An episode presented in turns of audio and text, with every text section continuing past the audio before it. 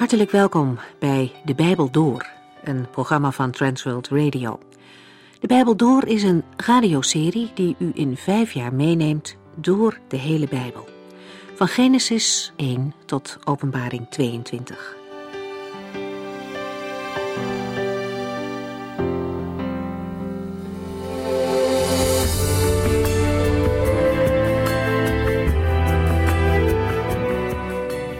We gaan vandaag verder in 2 Kronieken. Mocht u vragen hebben, dan kunt u op diverse manieren bij ons terecht. Telefonisch 0342 478 432.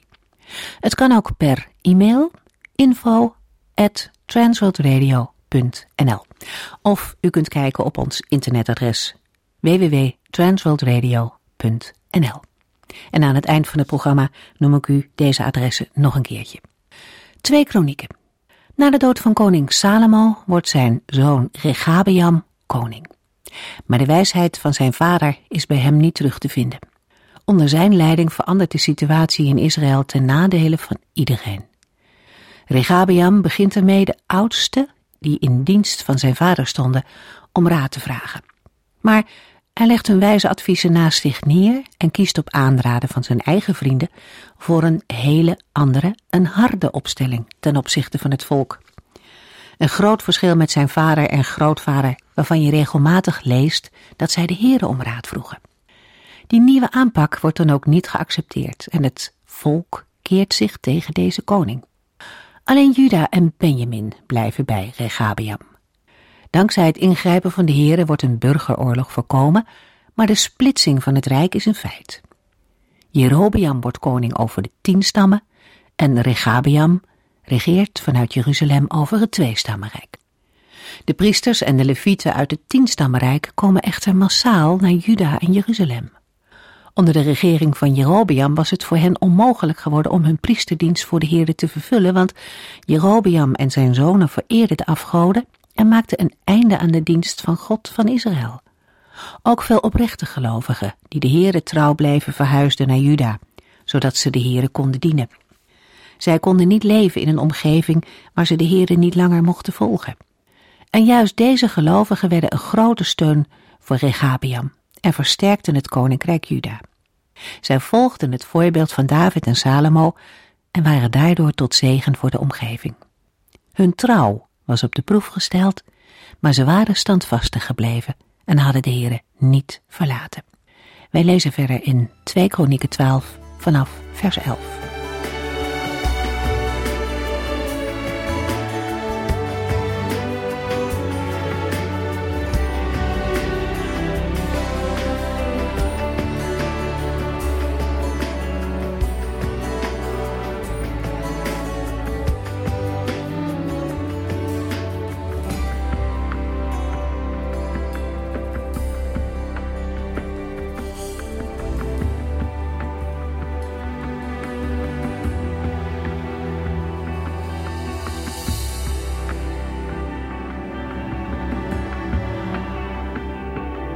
In de vorige uitzending hebben we gelezen dat het koning Rehabeam aardig voor de wind lijkt te gaan.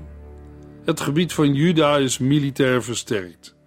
Priesters en levieten zijn vanuit het noorden gekomen om Rehabeam bij te staan. En de koning is gezegend met een groot aantal zonen en dochters. Maar als Rehabeam zijn koningschap heeft gevestigd en hij sterk is geworden, verlaten hij en heel Israël de wet van de Here. Deze ontrouw aan de Here heeft tot gevolg dat de Egyptische koning Sisak ten strijde trekt tegen Jeruzalem. Dit vindt plaats in het 5e regeringsjaar van Rehabeam. De schrijver van Kronieken vermeldt niet waaruit de afvalligheid van het 2-stammenrijk bestaat. Maar uit de paralleltekst in Koningen blijkt dat het volk offerhoogten heeft opgericht. Het 2-stammenrijk begaat dezelfde zonde als de volken die eerst in Kanaan woonden.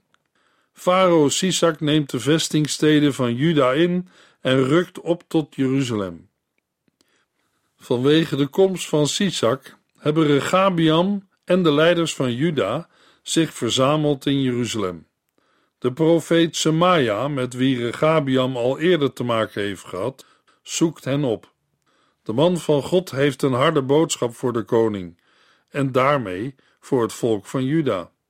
Het volk heeft de Heere verlaten en nu verlaat de Heere hen. Hij geeft hen over in de hand van Sisak.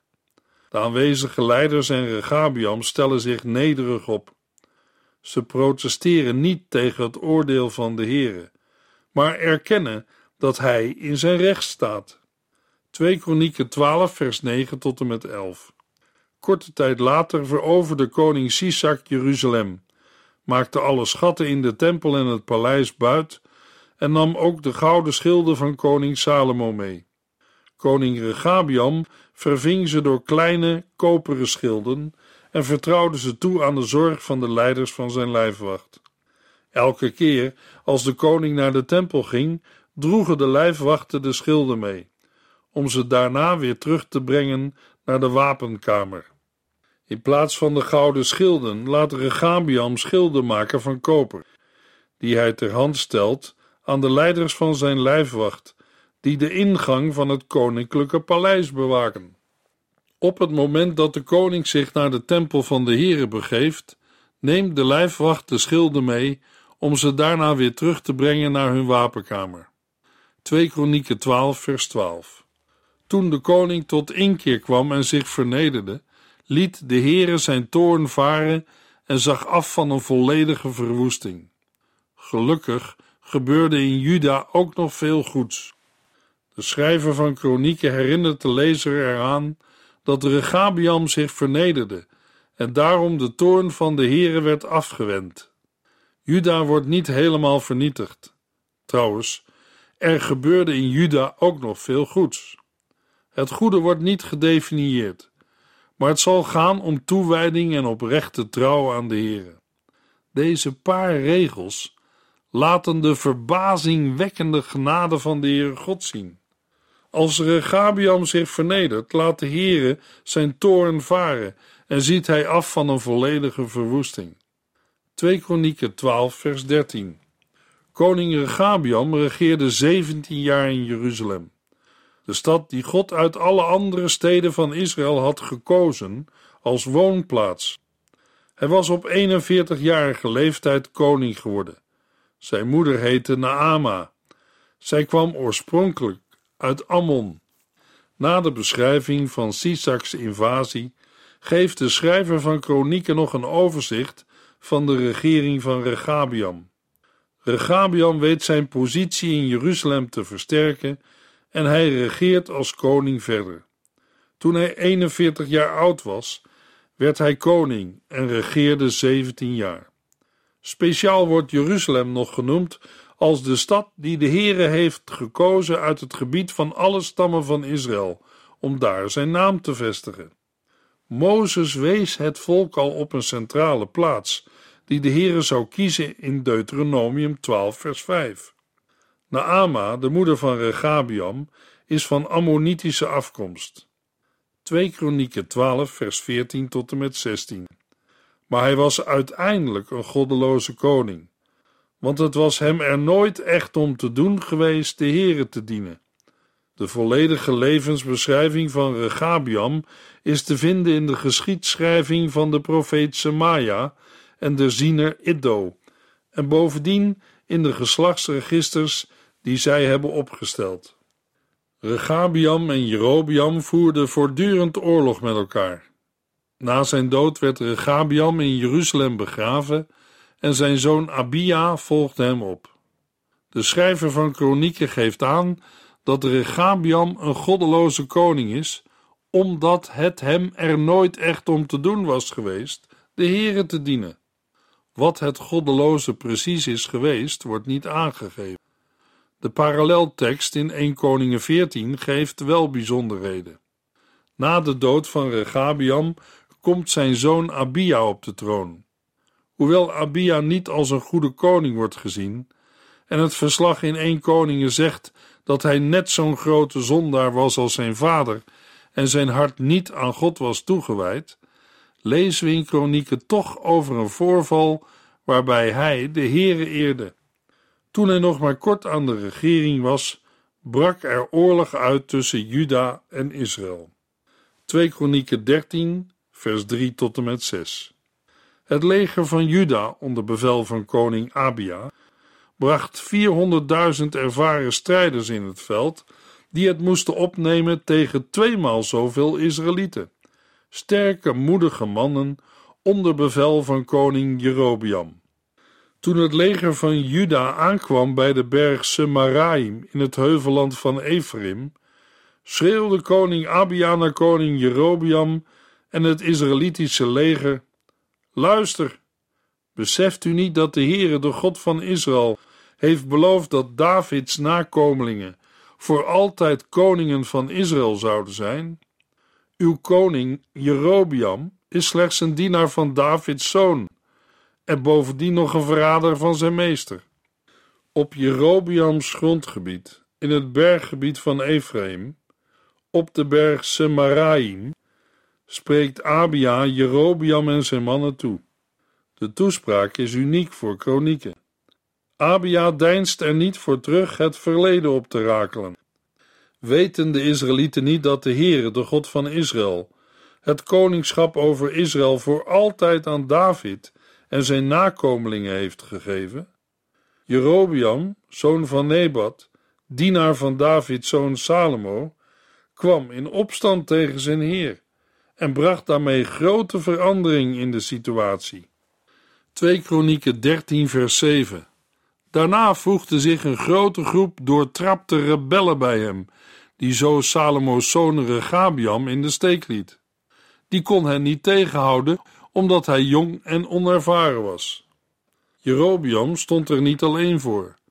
Leeglopers en anderen met kwaad in de zin sloten zich bij de oproerkraaier aan. Met elkaar verhieven ze zich tegen Salomo's zoon Rehabeam, die hier geschetst wordt als niet mans genoeg om weerstand te bieden aan de rebellen. Zo was het in het verleden. En er lijkt niet veel veranderd te zijn. Nu denken de Israëlieten, omdat ze beschikken over een groot leger en de gouden stierkalveren, zich te kunnen verzetten tegen het koningschap van de Heere, dat nota bene toebehoort aan de nakomelingen van David. Met nadruk wordt Jerobeam genoemd als aanstichter van rebellie en afgoderij. Hij is degene die de gouden stierkalveren heeft laten maken. De Israëlieten hebben de priesters van de Heere verdreven en, net als de volken van andere landen, zelf priesters aangesteld. Dit heeft erin geresulteerd dat ieder die met een stier en 7 rammen komt om tot priester gewijd te worden, aangesteld kan worden als priester in de dienst van de goden, die helemaal geen goden zijn. Nee, dan de inwoners van het tweestammenrijk. Hun God is de Heere. Zij hebben hem niet verlaten. De priesters van Juda zijn nakomelingen van Aaron en de levieten assisteren hen bij het werk. Zo hoort het te zijn. Wettige priesters voeren de voorschriften met betrekking tot de dienst van de Heere nauwkeurig uit. Iedere ochtend en avond brengen zij brandoffers voor de Heere en aangenaam geurend reukwerk. Zij leggen de toonbroden op de heilige tafel. Elke avond wordt de gouden kandelaar ontstoken. Kortom, wij willen trouw blijven aan de voorschriften van de Heere, onze God, terwijl het 10-stammenrijk hem de rug heeft toegekeerd. De Heere zelf voert de inwoners van Juda aan en zijn priesters staan klaar met hun trompetten om de hulp van de Heere in te roepen ten tijde van oorlog. Het heeft dan ook geen zin strijd te voeren tegen dit door de Heere zelf geleide volk. 2 Kronieken 13 vers 13 en 14. Intussen had Jerobeam een deel van zijn troepen een omtrekkende beweging laten maken. Zijn mannen bevonden zich achter de mannen van Juda en hij kon hen dus insluiten. Het leger van Juda zag dat het volkomen ingesloten was. Toen riepen zij tot de Heere om hulp en de priesters bliezen op de trompetten. Terwijl Abia fel uithaalt, heeft Jerobeam een deel van zijn leger in een hinderlaag gelegd achter de Judeërs. Van alle kanten valt Jerobeam aan. met het grootste gedeelte van zijn leger van voren en met de overige soldaten in de rug van Juda. In het nauw gedreven schreeuwen Abia's mannen tot de Heere, terwijl de priesters op hun trompetten blazen. Dan gebeurt het. 2 Kronieken 13 vers 15 tot en met 17. De mannen van Juda hieven hun strijdkreet aan. En terwijl ze dat deden, gebruikte God koning Abia en de mannen van Juda. Koning Jerobeam en het leger van Israël sloegen op de vlucht voor het leger van Juda en God schonk Juda de overwinning. De mannen van Juda doden die dag 500.000 strijdbare Israëlieten. Het is de Heere die Jerobeam en met hem heel Israël treft.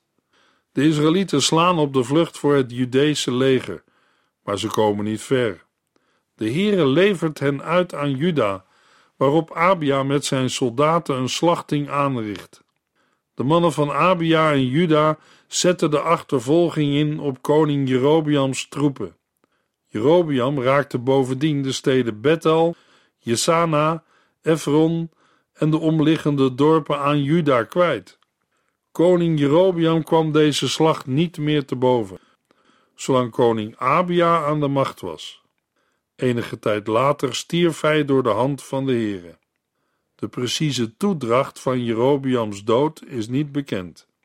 2 Kronieken 13 vers 21 en 22. Koning Abia van Juda werd echter steeds machtiger. Hij trouwde met 14 vrouwen en kreeg 22 zonen en 16 dochters. Zijn volledige levensbeschrijving en zijn toespraken staan beschreven in de geschiedenis van Juda, opgetekend door de profeet Iddo. Abia wordt in Kronieken geschilderd als een vrome koning van het veel geprezen Davidshuis, wiens volk trouw is aan de voorschriften van de Heer. Met zijn mannen boekt Abia de overwinning op Jerobeam door de hulp van de Heere in te roepen. De positieve evaluatie van de toespraak, de overwinning en verdere regering van Abia staat in contrast met het parallelle verslag in Koningen, waarvan de koning vermeld wordt dat hij wandelt in de zonden van zijn vader. De Heere verdraagt Abia als koning alleen omwille van David. De verslagen zijn op zich niet in tegenspraak met elkaar, maar de belangstelling van de auteurs is duidelijk gericht op verschillende aspecten van de regering. 2 Kronieken 14 vers 2 tot en met 6. Koning Abia stierf en werd in Jeruzalem begraven. Zijn zoon Asa werd de nieuwe koning van Juda en gedurende de eerste 10 jaren van zijn regering heerste er vrede in het land, want Asa was gehoorzaam aan de Heere zijn God. Hij verwoestte de heidense altaren in de heuvels, sloeg de gewijde stenen kapot en hakte de schandelijke Ashera-beelden om. Hij eiste van zijn onderdanen dat zij de geboden van de Heere, de God van hun voorouders, zouden gehoorzamen. Tevens verwijderde hij de tempels van de heuvels en haalde hij de wierookaltaren uit alle Judese steden weg. Daarom gaf de Heere vrede in zijn koninkrijk. Dat gaf hem tevens de mogelijkheid overal in Juda ommuurde steden te bouwen, want er was geen oorlog tijdens zijn bewind, omdat de Heere hem rust gaf.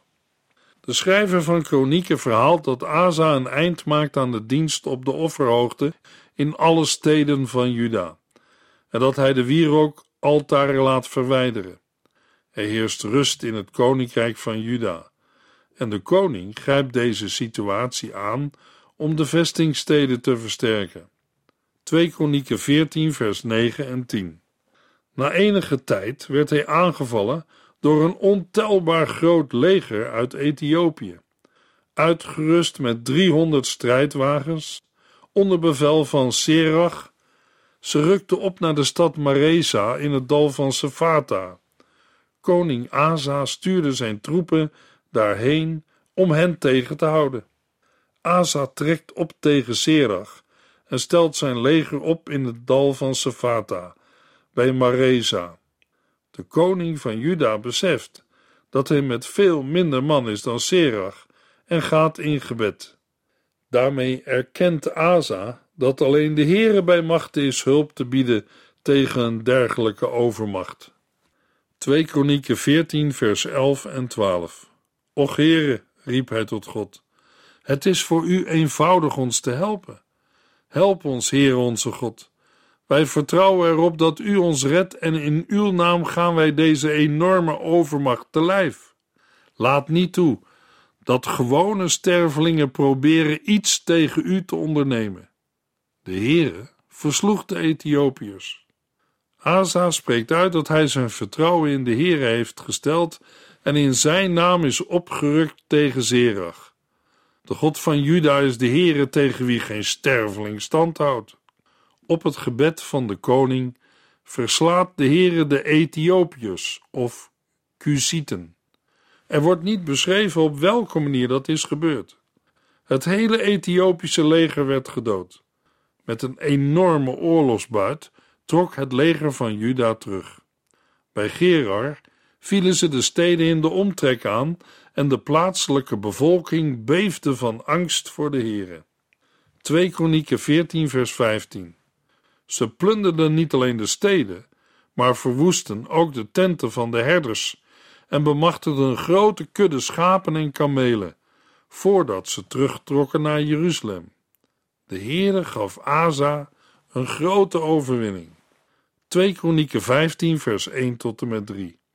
De geest van God kwam over Azaria, de zoon van Odet. Hij ging koning Asa tegemoet, die juist terugkeerde van de succesvolle veldtocht. Luister naar mij, Asa. Luister, legers van Juda en Benjamin, riep hij. De Heere blijft bij u, zolang u bij hem blijft. Als u hem zoekt, zult u hem ook vinden. Maar als u hem de rug toekeert, zal hij u in de steek laten. Al lange tijd hebben de inwoners van Israël de ware God niet meer aanbeden en hebben zij geen echte priesters gehad om hen te onderwijzen. Ze hebben zonder Gods wetten geleefd. Na de overwinning op Serach kwam de geest van God over de profeet Azaria. Azaria gaat koning Asa tegemoet en spreekt hem en de stammen van Juda en Benjamin aan.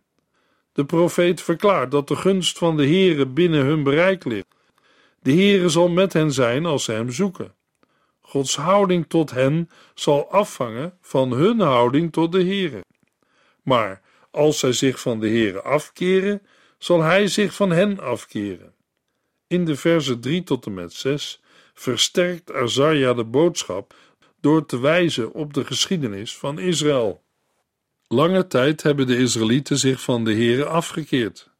Zij leefden zonder de ware God, zonder een onderwijzende priester en zonder wet. Dat wil onder andere zeggen dat zij niet naar het woord van de Heere luisterden. 2 Kronieken 15 vers 4 tot en met 7. Maar elke keer dat zij zich in moeilijke situaties tot de Heere, de God van Israël, wenden, kwam hij hen te hulp. In de tijd dat ze opstandig waren tegenover God, kon niemand veilig van de ene plaats naar de andere reizen. Er heerste paniek en chaos onder de mensen. Zij voerden oorlogen met andere landen en binnenlandse twisten tussen steden verscheurden het land, doordat de Heere hen trof met allerlei rampen. Maar u, mannen van Juda, u moet het goede blijven doen en niet ontmoedigd raken, want er wacht u een beloning voor al uw inspanning. De profeet Azaria komt tot zijn eigenlijke boodschap. Nu koning Asa de Heere heeft aangeroepen in de strijd en is gered, nu hij de belofte van de Heere heeft gekregen, dat hij zich zal laten vinden wanneer hij oprecht wordt gezocht, en omdat dit in de geschiedenis van Israël keer op keer is bevestigd, kan de koning moed vatten, sterk zijn en niet opgeven. De inspanningen van Asa en de stammen Juda en Benjamin zullen immers beloond worden. Met de weergave van bovengenoemde profetie bedoelt de schrijver van Kronieken niet alleen een historische weergave te bieden, maar ook de generaties na de ballingschap een richting te wijzen. 2 Kronieken 15 vers 8 en 9. Nadat koning Asa deze profetie van Azaria had gehoord, vatte hij moed en verwoestte alle afgodsbeelden in Juda en Benjamin en in de steden in het heuvelland van Efraïm die hij had veroverd. Tevens herstelde hij het altaar van de Heere voor de tempel. Toen riep hij alle inwoners van Juda en Benjamin en de immigranten uit Israël bijeen.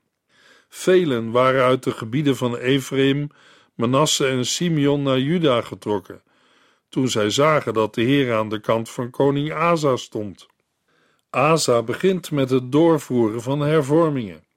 Hij laat de afgodsbeelden verwijderen uit het land van Juda en Benjamin en uit de steden die hij heeft veroverd in de heuvels van Efraïm. Meer details zijn al vermeld in 2 Kronieken 14. Daarnaast herstelt Asa het koperen brandofferaltaar van de Heere dat in de tempel staat. Vervolgens ontbiedt de koning niet alleen heel Benjamin en Juda, maar ook inwoners uit de stammen Efraïm, Manasse en Simeon. In grote getalen zijn er Israëlieten weggetrokken uit het 10-stammenrijk naar het koninkrijk Juda om daar te wonen, toen ze merkten dat de Heere het bewind van Asa zegende. 2 Kronieken 15 vers 10 tot en met 12. In de 3e maand van het 15e regeringsjaar van koning Asa kwamen zij in grote getalen naar Jeruzalem en offerden daar 700 ossen en 7000 schapen aan de Heere. De dieren waren een deel van de oorlogsbuit. Daarna beloofden zij plechtig in een verbond dat zij voortaan alleen de Heere, de God van hun voorouders, met hart en ziel zouden dienen. Na de offers vernieuwen de Judeërs het verbond dat hun voorouders met de Heere hadden gesloten. Zij zweren de Heere te zoeken met heel hun hart en ziel. Een echo van het gebod in Deuteronomium 6 vers 5. Luisteraars, uit het 10-stammenrijk waren Israëlieten als immigranten naar Jeruzalem gegaan, om terug te keren tot de Heere en zijn dienst. Ondanks de afgodendienst van Jerobeam en de ongehoorzaamheid van het 10-stammenrijk van de Heere en zijn geboden, is er toch een rest overgebleven die de Heere van harte wil dienen. Als u of jij vroeger wel naar een kerk of gemeente bent gegaan, maar nu niet meer, dan wil ik u vragen en aanmoedigen om net als de genoemde immigranten terug te keren naar de Heere en zijn dienst. In de volgende uitzending lezen we verder in 2 Kronieken 15 vers 13 tot en met 17 vers 9.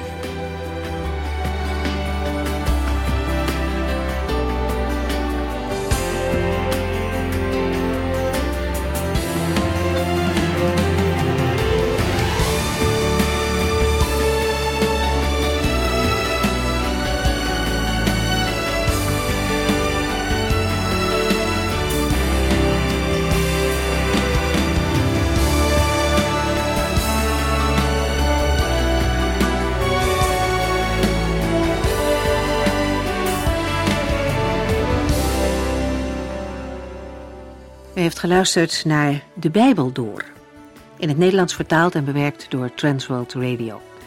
Een programma waarin we in 5 jaar tijd de hele Bijbel doorgaan. Als u wilt reageren op deze uitzending of u heeft vragen, dan kunt u contact met ons opnemen.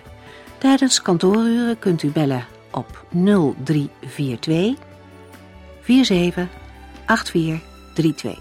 0342 47 8432. Ook kunt u een e-mail sturen naar debijbeldoor@transworldradio.nl en natuurlijk kunt u ook via de post ons bereiken. TWR, postbus 371, postcode 3770, AJ in Barneveld. Dit programma werd gepresenteerd door Cor Weda en Ike Andrée. Techniek was in handen van Odin van Woerdekom. En wij allemaal bedanken u voor het luisteren. Graag tot de volgende keer.